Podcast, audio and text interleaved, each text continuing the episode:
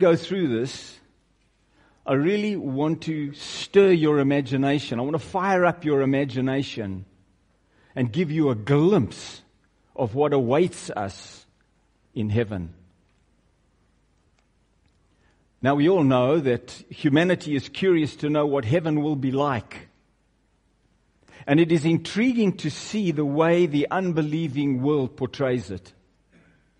On the one hand, they see it existing to gratify earthly lusts. And on the other hand, people think of heaven as a bland, boring place with nothing enjoyable to do. I heard a skeptic once saying, I'd rather be in hell with my friends than in heaven with all the church people. Can you believe that? A famous female pop star once declared, I can't wait for the rip roaring party in hell. There's some surprises waiting there for her. But such a flippant attitude betrays a tragic lack of regard for the horrors and sufferings of hell. And this, in fact, reflects the sinful thinking of man. You know, a little sin is surely more enjoyable than perfect righteousness. But how difficult it is for us to imagine a realm wholly devoid of sin and yet filled with endless pleasures. And that is exactly how heaven will be.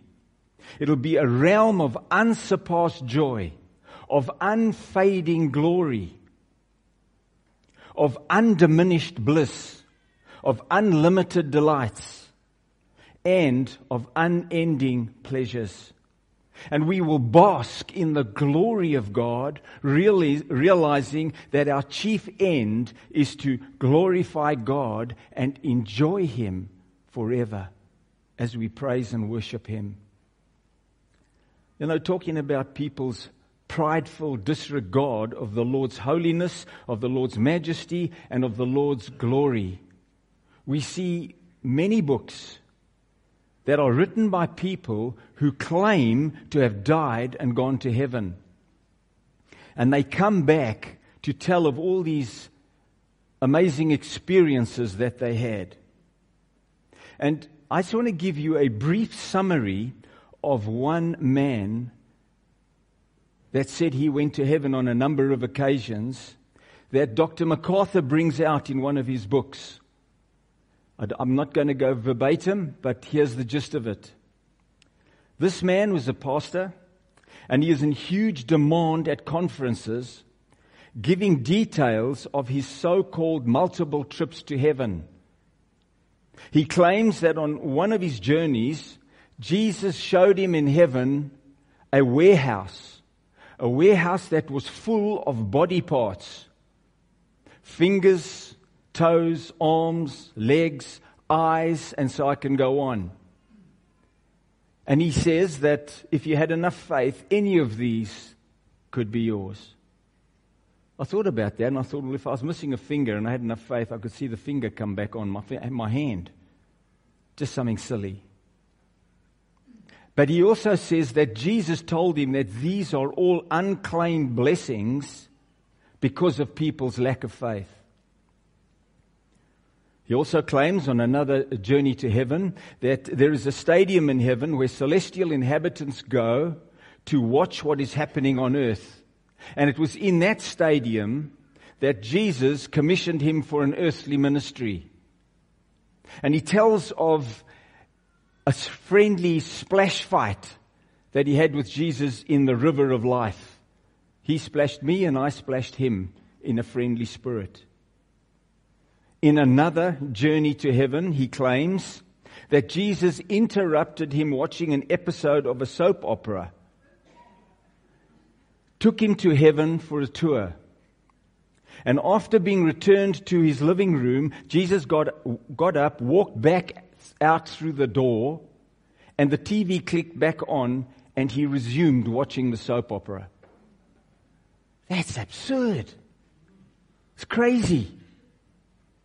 This man's heaven exists to serve earthly purposes. All this implies that heaven is subordinate to earth and is preoccupied with earthly realities and that heaven's highest values are actually earthly goods. And this kind of perspective and disregard for God's sovereignty and God's power is also demonstrated by the number of other people claiming to have gone to heaven. And folks, materialism is probably the greatest motivator of wrong thinking about heaven. Now, when we come to chapter 4 of Revelation, we see that there's a definite break between chapters 3 and chapter 4. And in chapter 4 on, we see that the church is no longer mentioned as being on earth. The scene now shifts to the beginning of a new vision for John. You all know John, John's the one who wrote Revelation, given to him by the Lord. And as per other prophets foretelling the future, John was given a vision of Christ's glory before he records the church's future history and the judgments which will be poured out on unbelieving Israel and the Gentiles. So here in chapter 4, we enter the throne room of God. And this morning we just want to go on a visit with John to heaven's headquarters. So verse 1 starts off with, After these things I looked, and behold, a door standing open in heaven. So, after all these things that have taken place in Revelation 1, 2, and 3, John is now shown what will take place in the future. And his opening exclamation here is, Behold, a door standing open. This word, behold, is an important word. This word behold is used over a thousand times in the Old Testament. I haven't counted it in the New Testament, but I've got that out of a book. And this word, behold, demands attention. What it is saying is look. What it is saying, observe carefully. See, take note. And suddenly before John's eyes, the scene bursts open. I'd like to describe that word in this way. At the end of last year, Alvera and I were in the island of Kauai. Kauai is one of the Hawaiian islands, and we were visiting with a pastor friend of ours there. And he took us to show us the canyon that runs through the center of Kauai we, we went up in his car to the top of this volcanic mountain. We jumped off at the um, car park and went through a pathway which was totally overgrown. And as we came over the rise and down was a, a, a lot of steps going down, we went down the steps and onto this wooden platform. Quite a large wooden platform with a safety rail all the way around.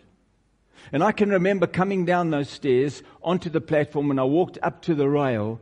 And as I looked over the rail, I was breathtaking. My breath was taken away at the awesome nature of what I was seeing. This platform sticks out of a cliff. And at the edge, when you look down, you look down approximately a kilometer into the earth. And on the left hand side is a beautiful waterfall coming out of a volcano a volcanic mountain, I should say, and it's falling down into the, the valley below and going all the way along. And on the right hand side, in the far distance, is the ocean. And in front of me was this huge canyon, not quite as big as the Grand Canyon, but grand as, as it is. It, right in front there with this, this massive space and cliffs on the other side. And as I looked over, it was just an amazing vista. I was absolutely dumbfounded. I was breathless, as I said.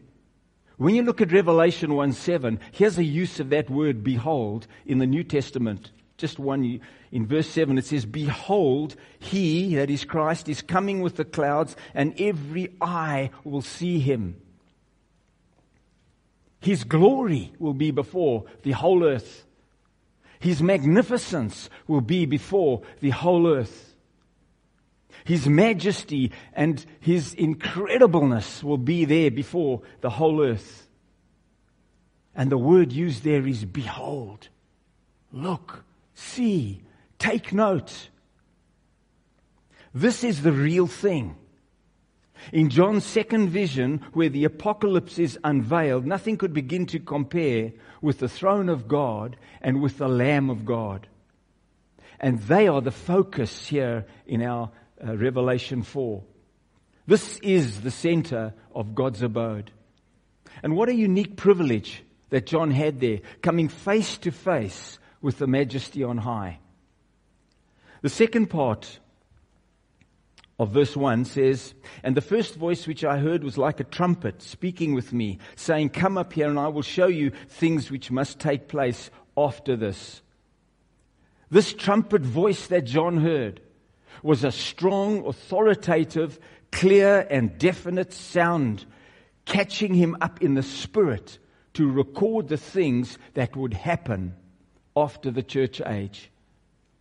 This transcendent trip into the spiritual state out of this world, out of time, and out of the space dimension was for the specific purpose of revealing and recording the end and the lead up to the end.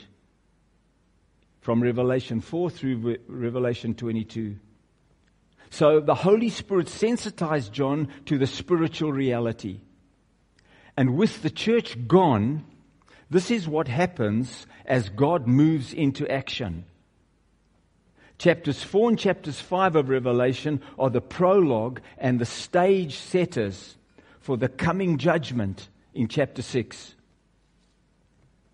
Verse 2 Immediately I was in the Spirit, that's John, and behold, a throne set in heaven, and one sat on the throne. Here we see the central theme of this chapter the throne, the throne of God. And it's used 13 times in 11 verses. In fact, Psalm 103:19 tells us that the Lord has established his throne in heaven. So John sees here the universal sovereignty and the universal authority seated on the throne. And again, he uses the word behold. The Almighty was seated on the throne in his temple. How do we know this? Well, evidence is there in Revelation 7:15. Um, it says, "Therefore they are before the throne of God and serve him day and night in his temple." In Revelation 11:19, the temple of God was opened in heaven and the ark of his covenant was seen in his temple. Revelation 16, 17, and 18 tells us that the seventh angel poured out his bowl into the air, and a loud voice came out of the temple of heaven from the throne saying, It is done. That's the temple in heaven. What did it look like? Revelation 21, 22 clears that up for us. It tells us, But I saw no, the Lord God Almighty and the Lamb are its temple. So the temple in heaven is clearly not a building, but it is the glory and the presence of God Himself and the Lamb with a permanent, immovable throne in its center from which all that is to follow emanates. It all flows from that center. It is a fixed, established place of divine worship and judgment it's the center of everything with the one ruling and reigning over all seated on it. We're told in 1 Kings chapter 22 verse 19. You don't have to turn to these scriptures. I'm going through them quite quickly and I've got them in front of me.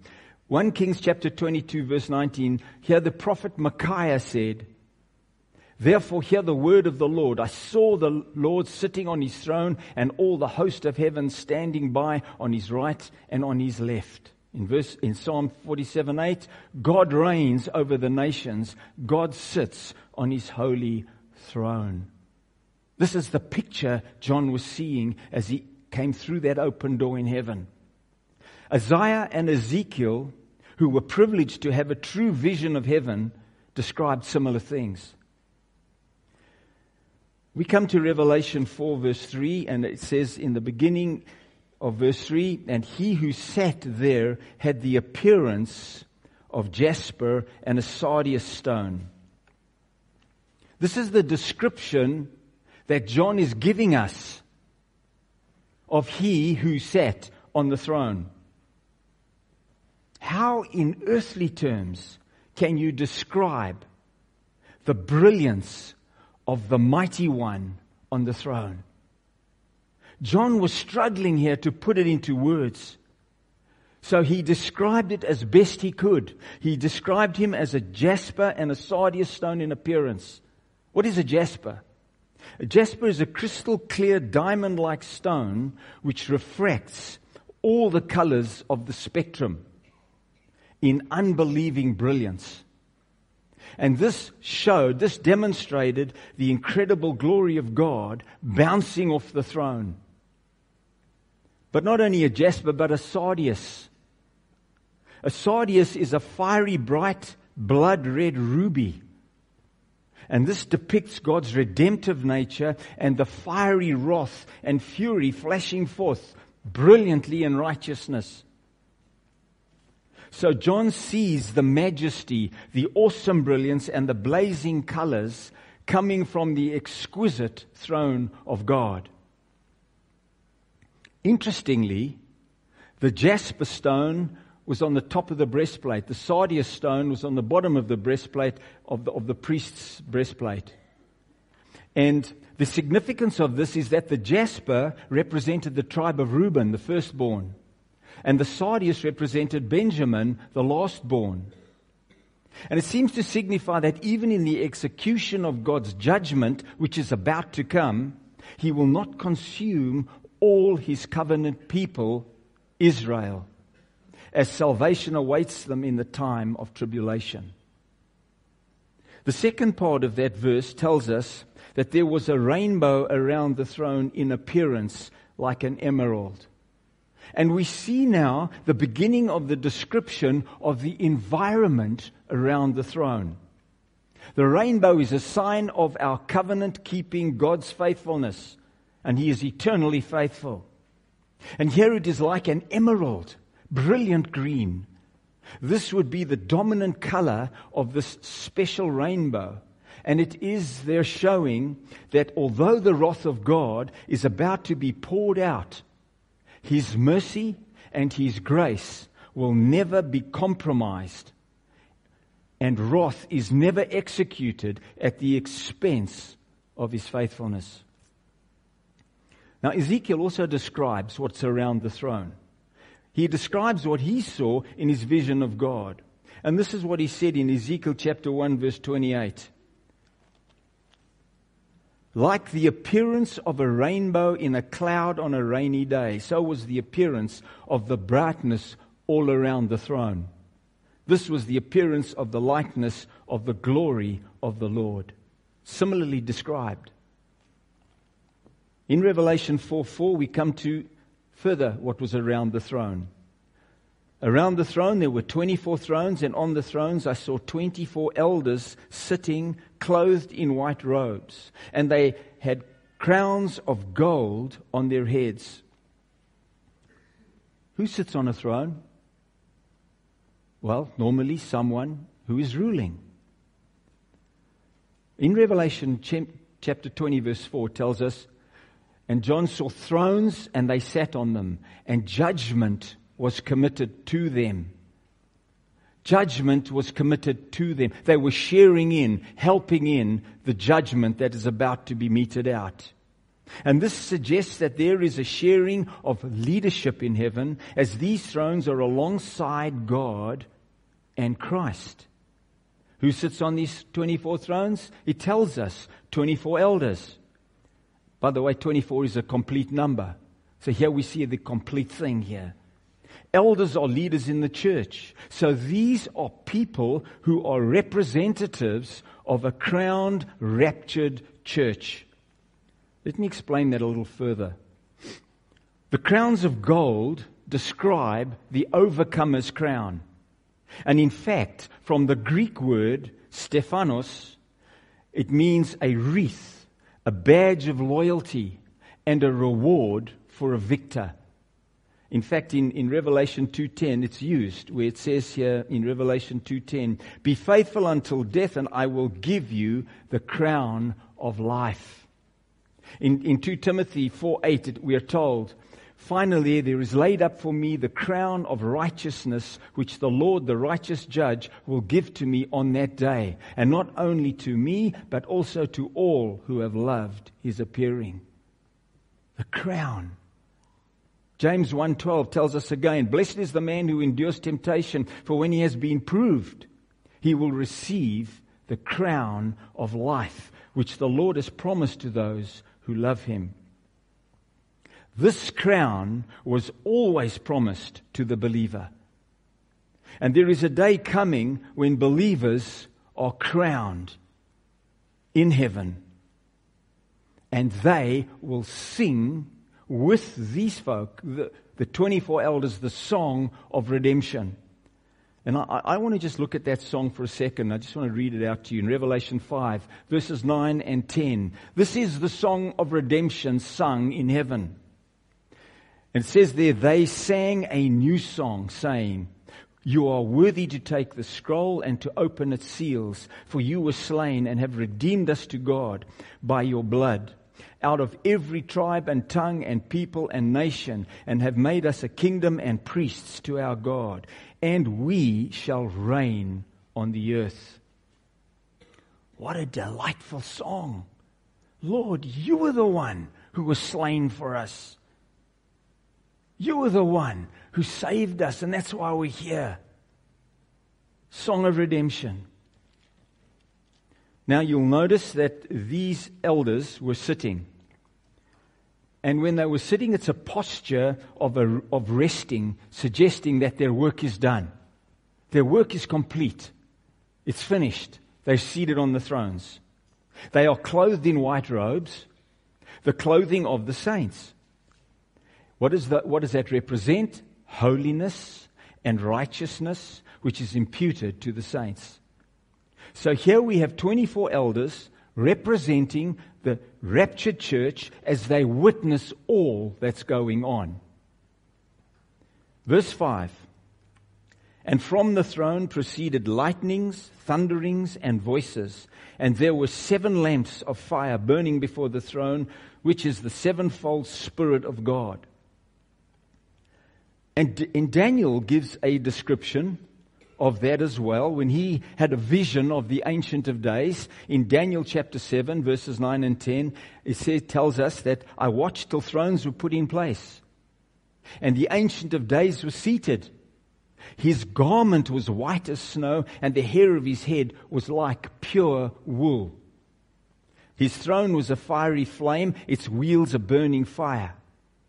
A fiery stream issued and came forth from before him. And then it talks about the, the, the myriads of people praising and worshiping him there. That's Daniel 7, verses 9 and 10. But in Ezekiel chapter 1, I'll go back there.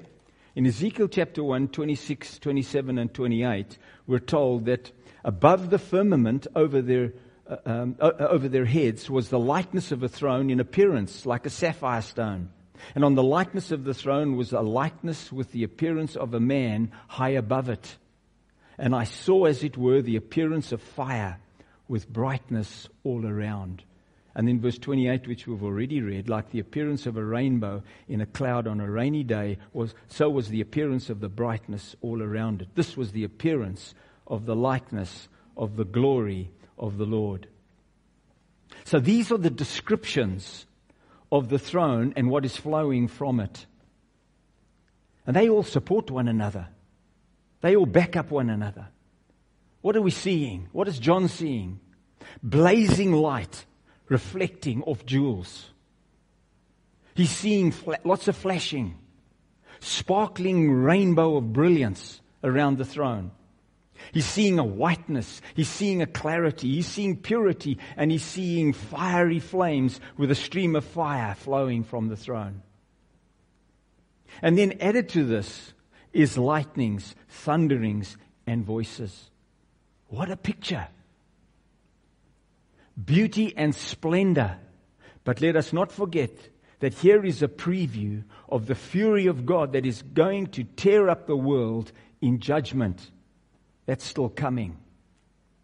And the seven lamps of fire and the sevenfold Spirit of God are ready to execute God's fiery judgment and make war on the earth. And we come to uh, verse 6. Before the throne, something like a sea of glass, like crystal. So at the base of the throne, there was a sea that looked like crystal glass. This would have, ha- would have added greatly to the reflections of the splendid light of the glory of God. And on display throughout the whole universe was this incredible scene of God's splendor, of His beauty, of His majesty, of His holiness, of His sovereignty, of His universal rule and glory. But also, let us not forget His wrath also. And the second part of verse 6 tells us, and in the midst of the throne and around the throne were four living creatures, full of eyes in front and behind. And these creatures mentioned here in the midst and around the throne were living beings. And they were in constant motion. And Ezekiel actually describes them very well, because remember, Ezekiel's having this vision too. Go to Ezekiel chapter 1, verses, and I'm going to read quite a few verses from there, describing these creatures around the throne. In Ezekiel chapter 1 and verse 3, we are told,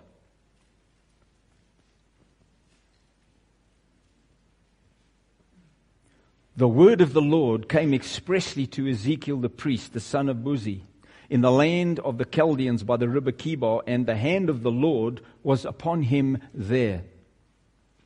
Then I looked, this is Ezekiel, and behold, a whirlwind was coming out of the north, a great cloud with raging fire engulfing itself, and brightness was all around it, and radiating out of its midst like the color of amber out of the midst of the fire. Also from it, within it came the likeness of four living creatures and this was their appearance.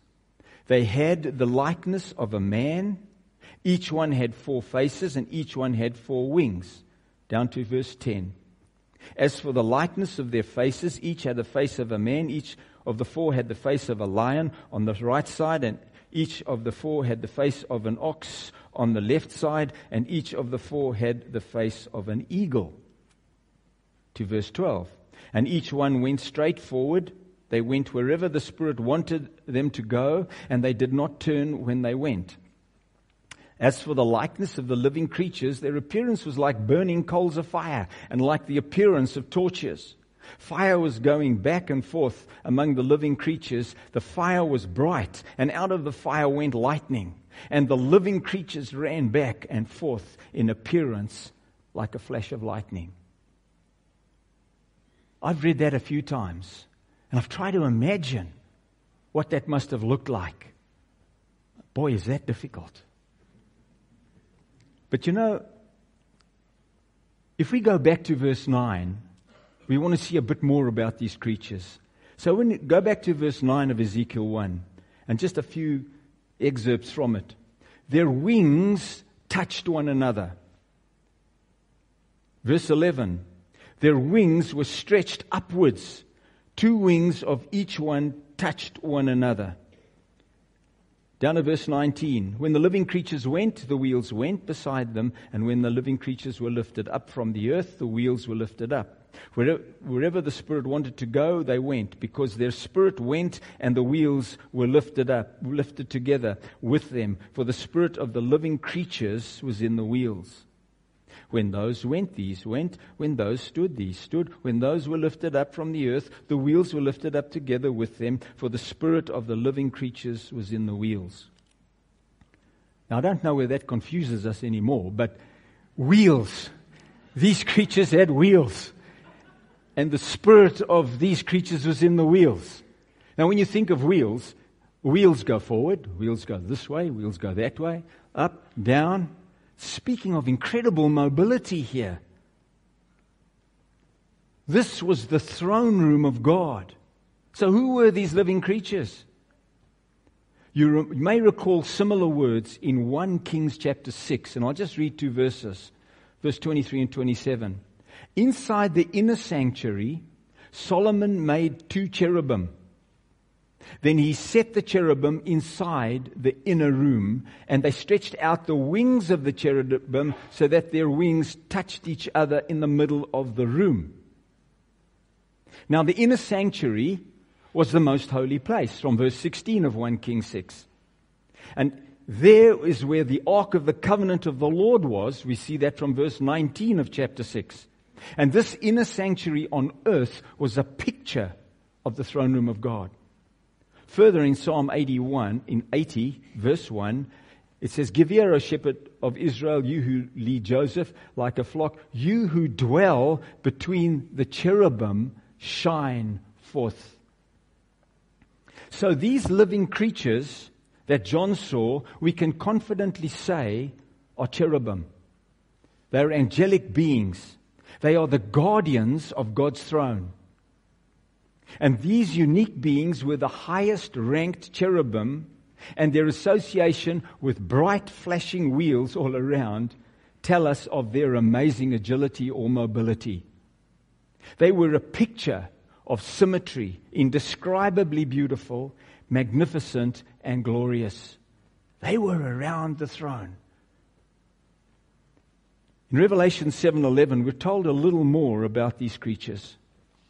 And I'll just go back to Revelation. Chapter 7, verse 11 tells us, and all the angels stood around the throne. That's all the general angels in heaven. They stood around the throne. But who else was around the throne? The, the elders and the four living creatures. And they fell on their faces before the throne and worshiped God. So here we see that these four living creatures were separated out from the angelic host as they were highly ranked special angels with unique tasks and responsibilities.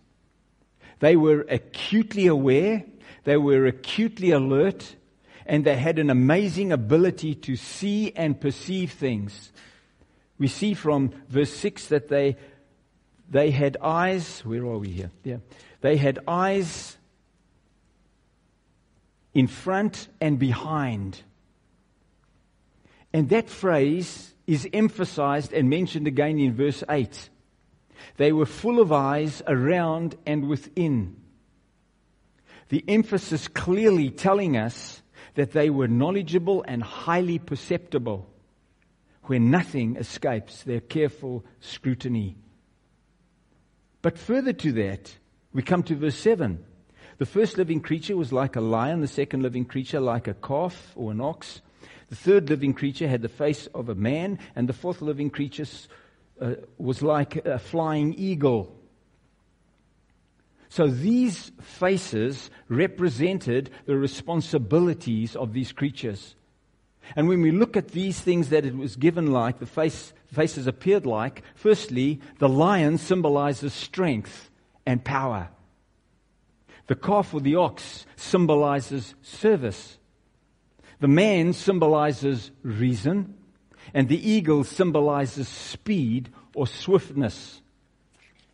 So they are powerful, service orientated, rational angels. They are swift and they are involved in serving God. A typical example is in Revelation 15:7, where one of these creatures um, gave to the seven angels seven golden bowls full of the wrath of God who lives forever and ever. And here we see the creature involved in judgment. And this would be their temporary role at this time. Their eternal occupation, however, their eternal privilege and the main service of these creatures is worship. And we see that from verses 8 and 9. And coming to the second part of verse 8, it says, They do not, they being the four creatures, do not rest day or night, saying, Holy, holy, holy, Lord God Almighty, who was and is and is to come. So here we find a musical composition or a hymn. And by the way, there are five of these as we progress into chapter 5 of Revelation. There are five of these kind of compositions. And those singing these compositions begin here with four creatures. And in chapter 5, verse 13, it tells us, when they sing this, this last hymn, and every creature which is in heaven and on earth and under the earth, and such as are in the sea, and all that are in them, I heard saying. So it's gone from five, from four, to every creature, everyone. So it tells of an increase of the singers, an increase of these folk who are now praising God and singing these hymns to Him. What a crescendo of glorious worship. And in this first hymn, we see the words holy, holy, holy. It's repeated three times. And it strongly emphasizes God's character of holiness. God is utterly separate from any form of evil in his nature or being. His being is pure. And this means that no error, no wrong, no temptation can ever touch him. Psalm 1119 tells us He has sent redemption to his people. He has commanded his covenant forever. Holy and awesome is his name. Holiness is the antithesis of sin, the exact opposite. And holiness cannot tolerate sin. And so in the scene, it speaks of judgment. God is repulsed by sin, so he must destroy it. Even Job in Job 13:11 tells tells his pals around him, "Will not his excellence make you afraid, and the dread of him fall on you?" Here is the almighty holy God, and here we are sinful men. And 1 Samuel 6:20 tells us, "The men of Bethshemesh said, who is able to stand before this holy God?" He hates sin because of his holiness. He's angry with sinners. Isaiah in chapter 6 and verse 5 was struck by intense fear, having seen his sin and knowing that God hated sin. In Isaiah's case, praise God, his faith brought God's grace, mercy, and forgiveness. And we go on in the song and it says, Lord God Almighty. The word Almighty there is infinite power. God is infinitely powerful. In Psalm 115, verse 3, it tells us, But our God is in heaven. He does whatever He pleases. And this beautiful little passage in Psalm 33, verses 6 through 9, tells us, in Psalm 33, verses 6 through, through 9, tells us, By the word of the Lord, the heavens were made and all the host of them by the breath of his mouth. He gathers the waters of the sea together as a heap, and he lays up the deep in storehouses. Let all the earth fear the Lord. Let all the inhabitants of the world stand in awe of him. For he spoke, and it was done. He commanded, and it stood fast. Goodbye, Big Bang Theory. Goodbye, this coming, we're coming from slime ball or whatever they call it. Here we see God's power spoke the word, and the universe and all that was created was created. He does whatever he pleases. So, omnipotence and conquering power are the Lord's. And this is what David says in 1 Chronicles chapter 29. This is what David says about our God. In verses 11 through 13 of 1 Chronicles 29. Blessed are you, Lord God of Israel, our Father, forever and ever. Yours, O Lord, is the greatness, the power and the glory, the victory and the majesty. For all that is in heaven and in earth is yours. Yours is the kingdom, O Lord, and you are exalted as head over all. Both riches and honor come from you, and you reign over all. In your hand is power and might. In your hand it is to make great and to give strength to all. Now, therefore, our God, we thank you and praise your glorious name. Folks, can we praise his glorious name, knowing that as believers, God sees us covered by the righteousness of Christ? His wrath against our sin was taken by our Savior. Nahum in chapter 1 verse 6 tells us, who can stand before his indignation and who can endure the fierceness of his anger? His fury is poured out like fire. And here we sit as saved by his wonderful sacrifice on the cross. And we can truly praise him because we don't have to face the fury of God. We don't have to face the wrath of God. It was all taken by our Lord Jesus on the cross for us. The punishment for our sin has, it's been paid. The price is fully paid. His judgment expressed against sin is paid for in the believer's case. If you know Jesus Christ as your personal Savior, you've repented, you've called upon His name, you are freed from the wrath that is coming, the wrath of God. So the scene here speaks of the, the, Almighty's power in judgment and causes the creatures in heaven now to worship Him. Continuing in that verse 8 of Revelation 4, who was and is and is to come.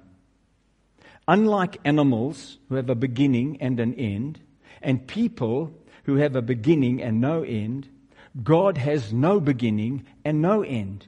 And He is eternal, as you know. How wonderful for us to look forward to living with God in heaven forever. And on the other hand, the terror for the unbeliever who is destined to eternal hell and eternal suffering. God's eternality is a source of joy to those who believe or of fear and terror to those who don't believe. And God alone has the right to judge or redeem. And the four beings offer him worship here and praise. We're coming to verses 9 and 10. Whenever the living creatures give glory and honor and thanks to him who sits on the throne, who lives forever and ever, the 24 elders fall down before him who sits on the throne and worship him who lives forever and ever. And they cast and to be worshipped is him. All the worship of the universe is to go to God.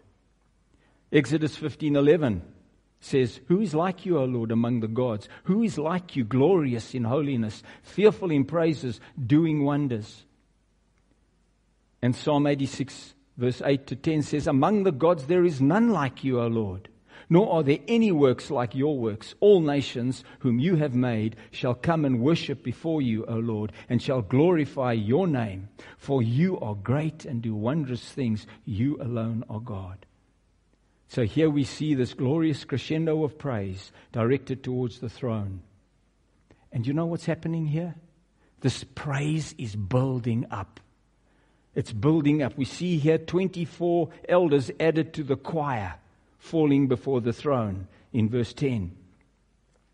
But what they do next should stand out for us to emulate. They were so enwrapped in their adoration that all they had received, which was represented by their crowns, their honor, their rewards, their holiness, their beauty, all that they had received from God, they divested themselves of, having no concern for themselves. They cast those crowns at the feet of the king in voluntary surrender. the right response. There is no other way to respond to, respond to God's glory and magnificence. None of this casual type stuff. Jesus splashed me and I splashed him back. Coming face and face with the glory of Christ. Boy. Well, the proper response is seen in Ezekiel 128, where Ezekiel tells us, when I saw it, I fell on my face. Isaiah's reaction was that I am undone. Oh, woe is me. The Almighty sees me as I am. And John's response in 117 of Revelation tells us he fell as dead before God. We cannot stand before an infinitely holy God who sees everything in us. But here in Revelation 4, we see that there's an air of excitement in heaven building, and this momentum of paradise regained is now ramping up. We come to verse 11. You are worthy, our Lord and our God, to receive glory and honor and power. And for you created all things, and by your will they exist and were created. In heaven, they were celebrating or are celebrating God as the creator of all things. And He is the one who has the right to judge and redeem. God is about to take back His wonderful creation and unroll the title deed. And the angels move into action as we move towards that wonderful day. And in conclusion, I just want to have a very quick look at Romans 8, and I just want to read a couple of verses. This is Paul speaking in Romans 8, verse 18. And Paul says, For I consider that the sufferings of this present time are not worthy to be compared with the glory which shall be revealed in us. I don't think there's any one of us in this room today who has not felt the pain of suffering, trials, some kind of tribulation. For the earnest, verse 19, for the earnest expectation of creation eagerly awaits for the revealing of the sons of God. Earnest expectation of creation. For creation was subjected to the futility, not willingly, but because of him who subjected it in hope. Because the creation itself also will be delivered from the bondage of corruption into the glorious liberty of the children of God. The whole of creation is earnestly waiting for the deliverance from the bondage of sin. The sin of the world that is ravaging all creation. They're crying out, God, deliver us from this bondage of sin. It goes on in the next verse to say, for we know that the whole of creation groans and labors with birth pangs together until now. And that word groans there from the Greek means it's an audible expression of pain from a torturing experience. That's what creation is going through. And not only they, next verse, but we also who have the first fruits of the Spirit, even we ourselves groan within ourselves, eagerly waiting for the adoption and the redemption of our bodies. Is there anybody here who's not waiting for the redemption of his body? To have a perfect body in heaven? No more pain, no more suffering, no more tears. Just God's glory all around. Bowing before his throne. Because Christ gave us salvation. So things now in heaven are now rapidly heading for Revelation 11:15. And this is what it says. Loud voices in heaven were saying, "The kingdom of this world has become the kingdom of our Lord and of his Christ, and he shall reign forever and ever." That's where we're headed. That's where we're headed, folks. For those who know Christ as their Savior, that's where you're headed. But the question is is that where you are headed? Let's pray. Father, we thank you for your precious word. We thank you, Lord, that your word opens our spiritual eyes to see and understand, firstly, who you are your majesty, your magnificence, your glory, your unchangeableness, your omnipotence. And Lord, that you do whatever you want. And we are so grateful to you this day for giving us salvation through your precious Son. Help us now, Lord, even as we have some kind of image of the throne room of God, of the headquarters of heaven. Help us, Lord, to long for heaven. Help us, Lord, to cry out, Come, Lord Jesus, come quickly, because we are longing for heaven. Like those in Africa who sing hymns, and most of those hymns are about heaven and heaven's throne, because that's what they long for most. We thank you for your word, Lord. May it change our lives as we appropriate it and put it into practice again and again and again through this next week. Amen.